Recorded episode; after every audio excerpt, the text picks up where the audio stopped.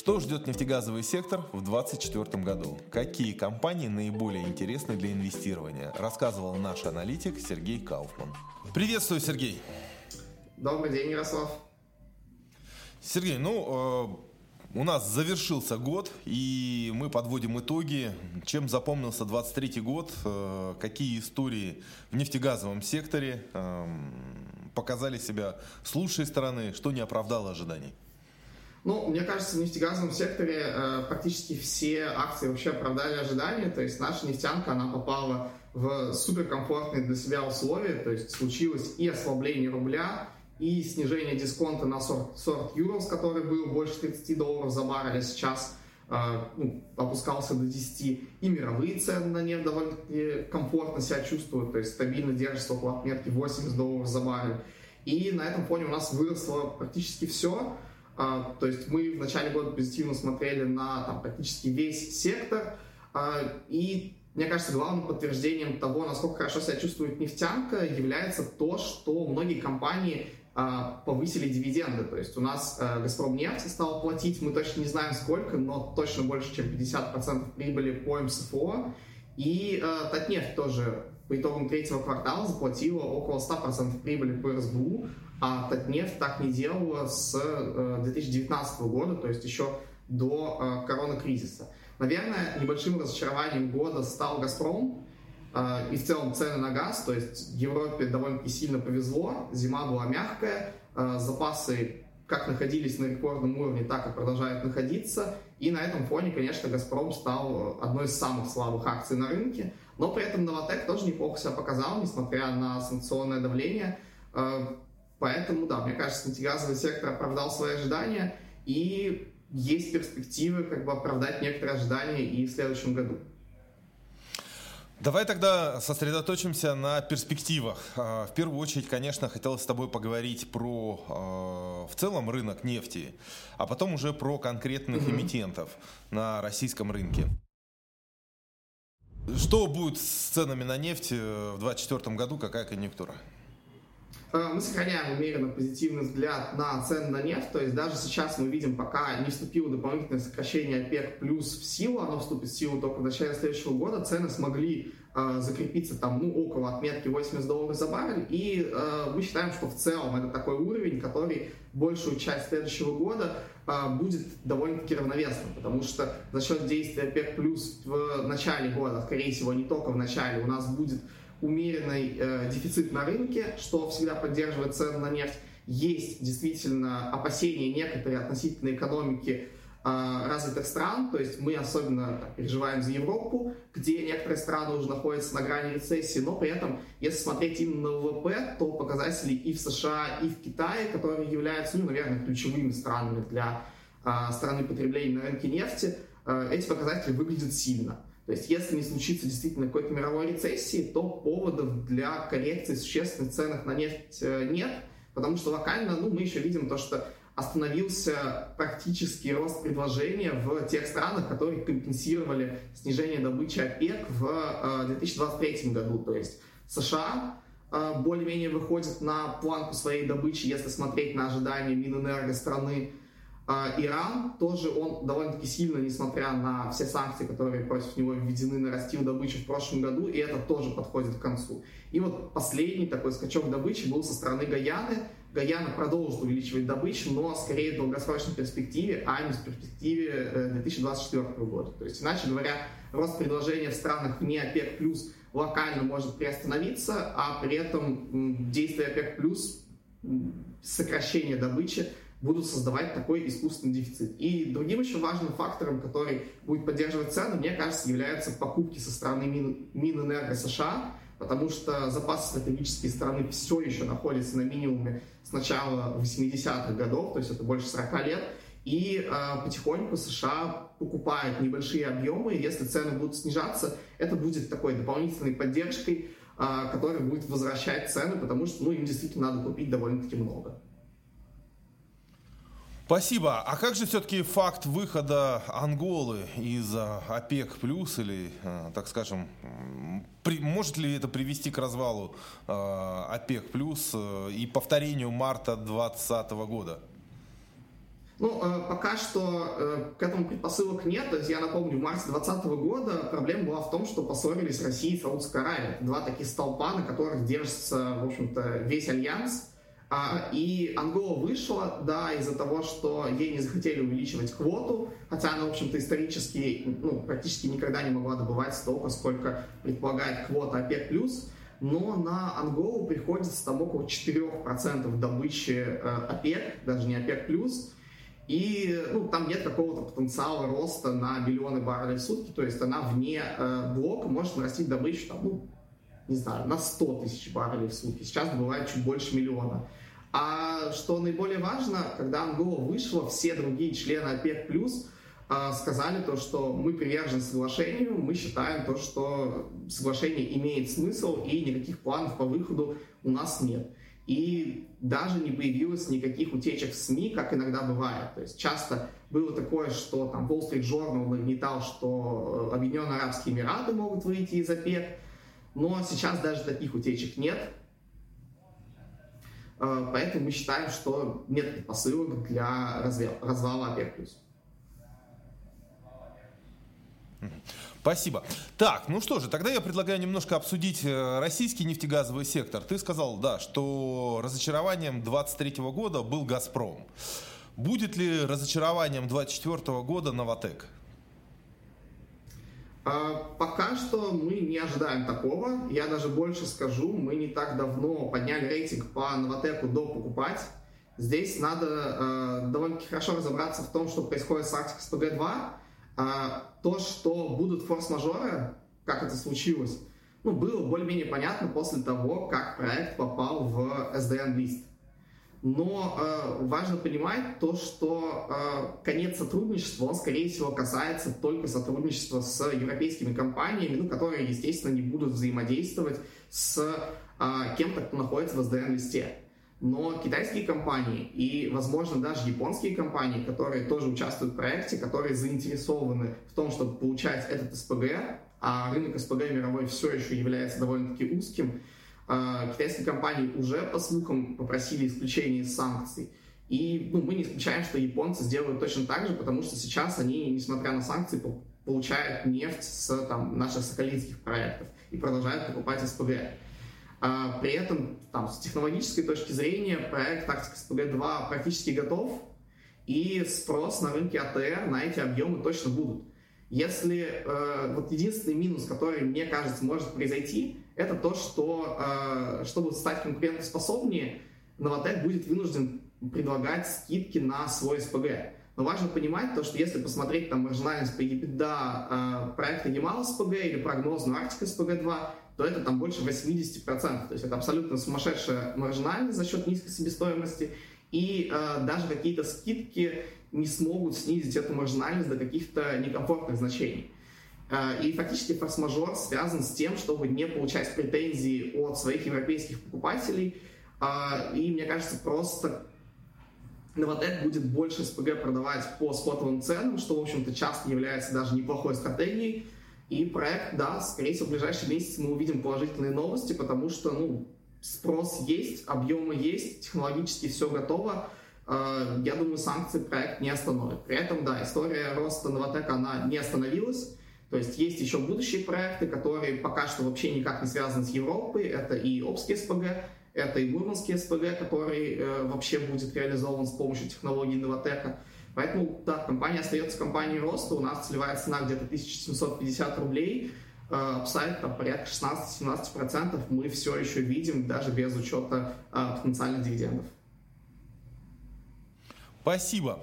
Так, э, на российском рынке э, за последние несколько месяцев, да я бы, наверное, сказал, за последние полгода уже сформировался культ э, акций Сургутнефтегаза Прев огромнейшее количество комментариев, рекомендаций, обзоров и так далее.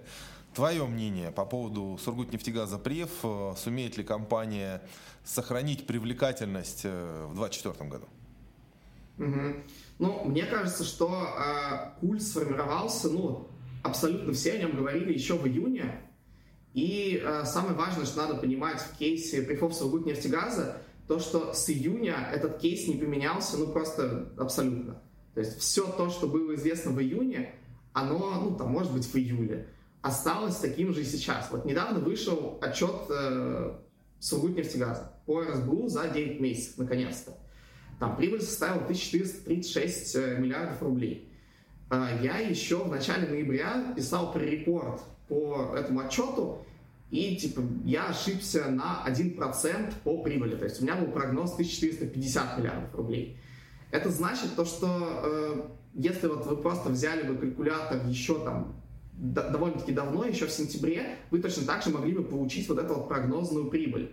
То есть э, сейчас отчет — это уже известная вещь высокие дивиденды, там порядка 12-12,5 рублей за 2023 год, это тоже известный фактор, причем такой прогноз, он, в общем-то, был около консенсуса еще летом. А, и в чем вот здесь дополнительная идея, я сейчас не очень понимаю. То есть сейчас кейс реформ нефти газа фактически строится вокруг перспектив девальвации рубля в 2024 году. Если мы увидим девальвацию рубля примерно на 10%, то upside в этой истории еще есть. А, такую девальвацию, мне кажется, можно увидеть только в случае снижения цен на нефть а, и отсутствия какого-то прогресса ну, в СВО глобально, любого политического прогресса. И вот делать ставку на очередной год ослабления рубля, мне кажется, это не супер интересная идея. При этом вот э, Сургутнефтегаз выплатит свои дивиденды, и акция после них, вот если она к отсечке будет стоить столько же, сколько сейчас, будет стоить 45 рублей примерно, даже чуть больше, 46-47. А если мы там уберем фактор девальвации, то в год компания э, может генерировать примерно 4,5, может быть 5 рублей на привилегированную акцию. То есть без фактора девальвации после вот этого большого дивиденда Сургутнефтегаз э, может там приносить на прев порядка 10% дивидендной доходности. Мне кажется, это не такой кейс, который прямо покупать, покупать, покупать. Это ну, остается страховкой от девальвации, но э, апсайта без девальвации, вот чисто на дивидендах 2023 года я уже не вижу, потому что ну, это уже факт, который был отыгран э, несколько месяцев назад уж точно.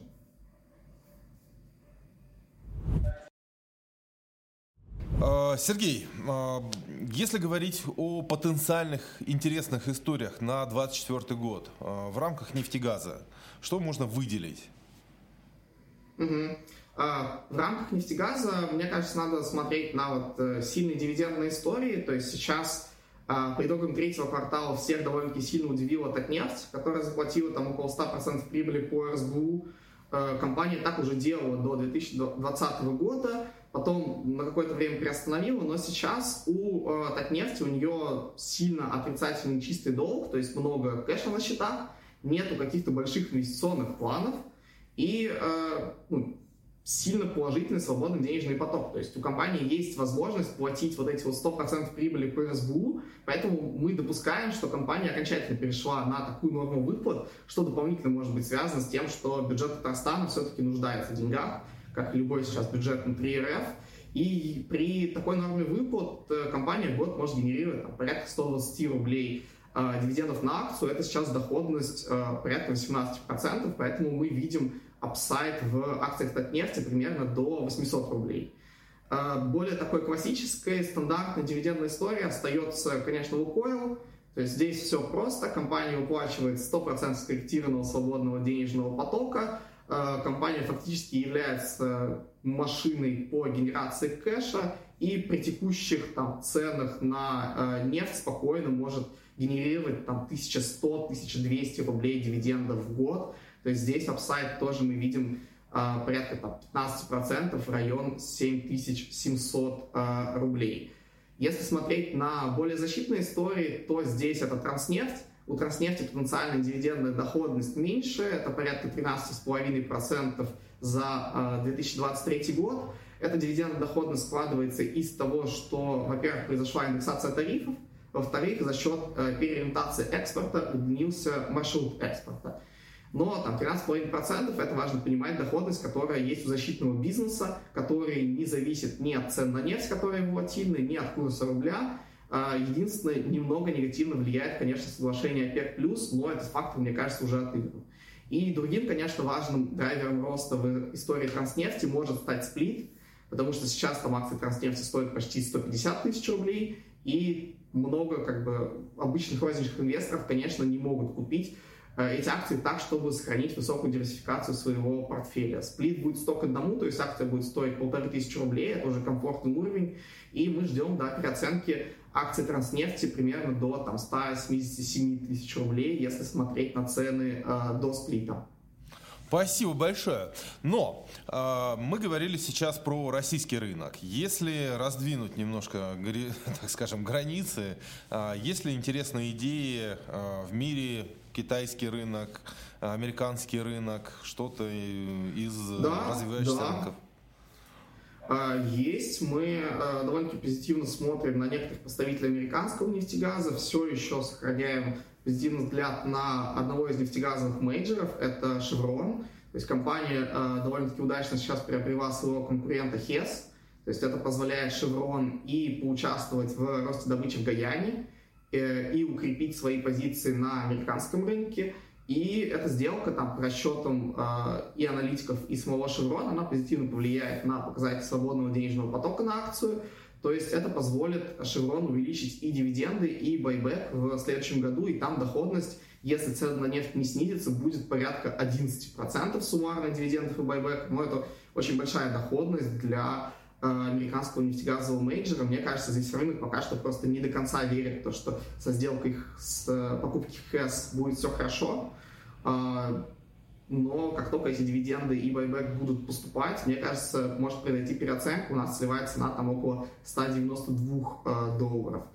Э, на китайском рынке мы позитивно смотрим на Sinopec, ну там официальное название сейчас это China Petroleum and Chemical Corporation, но все называют все равно Sinopec. Э, это такая тоже дивидендная история, компания э, фактически фокусируется на внутреннем рынке нефтепереработки, имеет умеренную свою добычу нефти и газа, и выигрывает от того, что сейчас просто нефть в Китае э, полностью там восстановился от просадки, которая была в прошлом году, и сейчас вернулся, в общем-то, на траекторию роста. Это тоже дивидендная история, там потенциально дивидендная доходность сейчас выше 11%, э, что, конечно, для китайского рынка тоже является э, довольно-таки привлекательным значением. У нас апсайд по акциям Синопек около 20-25% на данный момент. Э, замечательно. Так, ну и, конечно, хотелось бы спросить э, про твой взгляд вне э, рынка нефтегаза. Э, что для себя выделяешь, какие сектора экономики, какие компании интересные, к чему приглядываешься, на что делаешь ставку в 2024 году? А, мне кажется, да, у нас есть такие вот точные интересные истории на рынке. А, есть несколько историй в секторе электроэнергетики, то есть мне нравится сейчас очень акции Unipro, а, там сформировалась как бы довольно удивительная ситуация. Сейчас Unipro на счетах там больше 40 миллиардов кэша, и это порядка третьей капитализации всей компании, потому что а, два года уже не выплачивает дивиденды из-за того, что никак не могут продать доли Юнипера. Непонятно почему, потому что ну, вроде бы активно идет, ведется работа по тому, чтобы э, иностранных акционеров российских компаний все-таки стало меньше, особенно если это мажоритарные, но здесь вот никак эту проблему не решат. Мне кажется, 2024 год э, то время, когда это наконец-то должно произойти, и если Unipro вернется там, к выплате дивидендов, то компания спокойно может выплачивать дивиденды там, порядка, ну, с доходностью порядка 15%, плюс есть вот этот вот огромный накопленный кэш, и здесь в случае хоть каких-то новостей по а, ухода Юнипера из а, акционерного капитала Юнипро должна быть довольно-таки быстрая переоценка хотя бы до 2,5 рублей. А, такой менее известной историей в секторе электроэнергетики является Российский центр и Приволжье. То есть акции, да, уже довольно-таки неплохо выросли в течение 2023 года, но последние полгода практически там стояли на одном месте. При этом отчетность компании показывает очень хорошую. И там дивиденд, там даже при довольно-таки скромной норме выплат может составить а, порядка 5 копеек, при том, что там акция сейчас стоит 33 копейки. И здесь вот рост хотя бы до 40-45 а, копеек ближе к дивидендному сезону, мне кажется, выглядит очень вероятным. То есть, э, когда вот в феврале, марте, апреле э, начнется дивидендный сезон, это одна из тех акций, которая может э, показать себя очень интересно. А, также я ну, довольно-таки давно уже являюсь быком по ценам на золото. А, но у нас до недавнего времени практически не было возможности нормально поставить на рост цен на золото, а, потому что ну, постоянно у компании были проблемы. Селегдар уже вырос, Полюс а, непонятно, что сделал с выкупом собственных акций, Полиметал уже казахская компания, но сейчас появилась ЮГК, Компания стоит недорого, учитывая то, что есть потенциал роста добычи практически в два раза. И она все еще даже вот после недавнего роста стоит там ниже, чем верхняя граница э, диапазона на IPO. При этом, если мы посмотрим на цены на золото, то они сейчас пытаются штурмовать исторические максимумы. В 2024 году есть высокая вероятность того, что произойдет смягчение денежно-кредитной политики э, и в США, и вообще во всех развитых странах, а смягчение ДКП это, конечно, главный драйвер для потенциального роста цен на золото. Вместе с э, уже не первый год очень активными покупками со стороны Центробанка. А у ЮГК у него довольно-таки большое плечо к ценам на золото, потому что там себестоимость сильно выше, чем у того же полиса, она ближе к полиметаллу. А когда цены на золото растут, то э, если у тебя относительно высокая себестоимость, твоя э, EBITDA растет намного сильнее. Поэтому, да, мне кажется, здесь ориентир по э, целевой цене это около э, 0,8 рублей мы вполне можем увидеть в случае реализации э, бычьего кейса по золоту. А, если смотреть на какие-то такие более глубинные истории, которые могут а, быть интересны, а, мне кажется, рынок немножко зря забыл про существование Кармани, просто абсолютно забыл. То есть сейчас обороты, ну, какие-то смешные, как у акции какого-то 30 эшелона. При этом прошла немножко незамеченная новость о том, что у компании довольно-таки амбициозные есть планы по росту, есть стратегия развития до 2026 года, и э, там есть план по росту чистой прибыли до 2 миллиардов рублей. И, ну, это может быть немножко оптимистично, но также есть цель по э, увеличению капитализации до 20 миллиардов рублей, а это сейчас примерно в 4 раза. Э, здесь что происходит? Во-первых, высокая ставка ЦБ может приводить к тому, что э, появляется больше отказов в э, кредитах в обычных банках. Некоторые люди, получив отказ в банке, могут пойти в МФО, а как бы Кармани и в целом сектор МФО, они все-таки от ставки ЦБ не так сильно зависят, у них слишком высокая и так процентная ставка.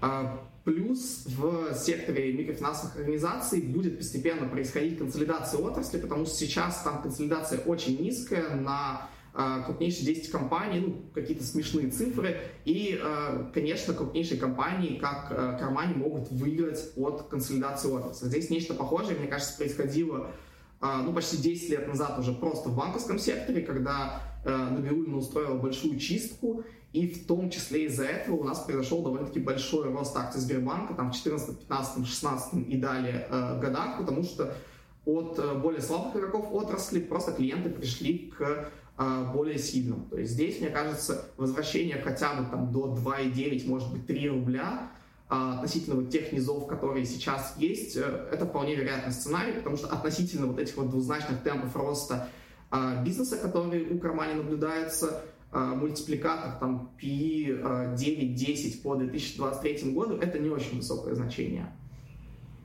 И, наверное, самое рисковое, такое нестандартное из того, что, наверное, можно выделить, ну, это такая идея для смелых, это SFI, это такой холдинг, который, возможно, не все о нем даже знают, потому что до недавнего времени это была компания тоже глубокого эшелона.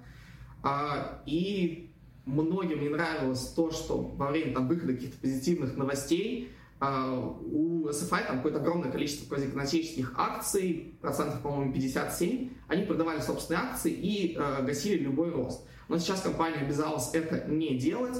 Они посчитали, что уже, в общем-то, достаточно увеличили свою ликвидность, при этом э, есть довольно-таки интересные активы. Да, SFI это холдинг, и основные активы это лизинговая компания Европлан, это страховая компания ВСК и э, публичные компании э, MVideo и Роснефть. И мне кажется, рынок может иногда судить SFI по публичным компаниям в виде э, Роснефти и MVideo, которые, ну, это активы такого сомнительного качества, будем честны, ну, если смотреть именно на 2022-2023 год. Но при этом у них есть давние планы провести IPO Европлана, и есть слухи, то, что это может произойти в следующем году. Мне кажется, если это IPO произойдет, то э, мы можем увидеть переоценку холдинга, потому что можно вспомнить кейс системы. Система всегда, когда выводила свои дочки на IPO, в первую очередь, это, конечно, кейс, когда они Озон вы, вы, выводили на IPO, там рост был вообще сумасшедший, но всегда, когда а, холдинг выводит свою дочку на IPO, если это IPO происходит успешно, мы можем наблюдать снижение холдингового дисконта. А холдинговый дисконт там сейчас довольно-таки большой, несмотря на то, что э, долг корпоративного центра довольно-таки небольшой, но там даже по каким-то скромным оценкам процентов 40 холдингового дисконта есть. Хотя компания, да, платит дивиденды, имеет перспективы э, кристаллизации стоимости некоторых своих активов. Ну что ж, замечательно. А, спасибо тебе большое за а, такое небольшое интервью. А, мне кажется, нашим слушателям будет интересно. Спасибо тебе за прогнозы. И надеюсь, надеюсь, э, что в новом году э, нас не будут ждать какие-то глобальные катаклизмы, и мы пойдем по умеренному сценарию, который позволит э, в том числе многим инвесторам заработать. Спасибо, до новых встреч!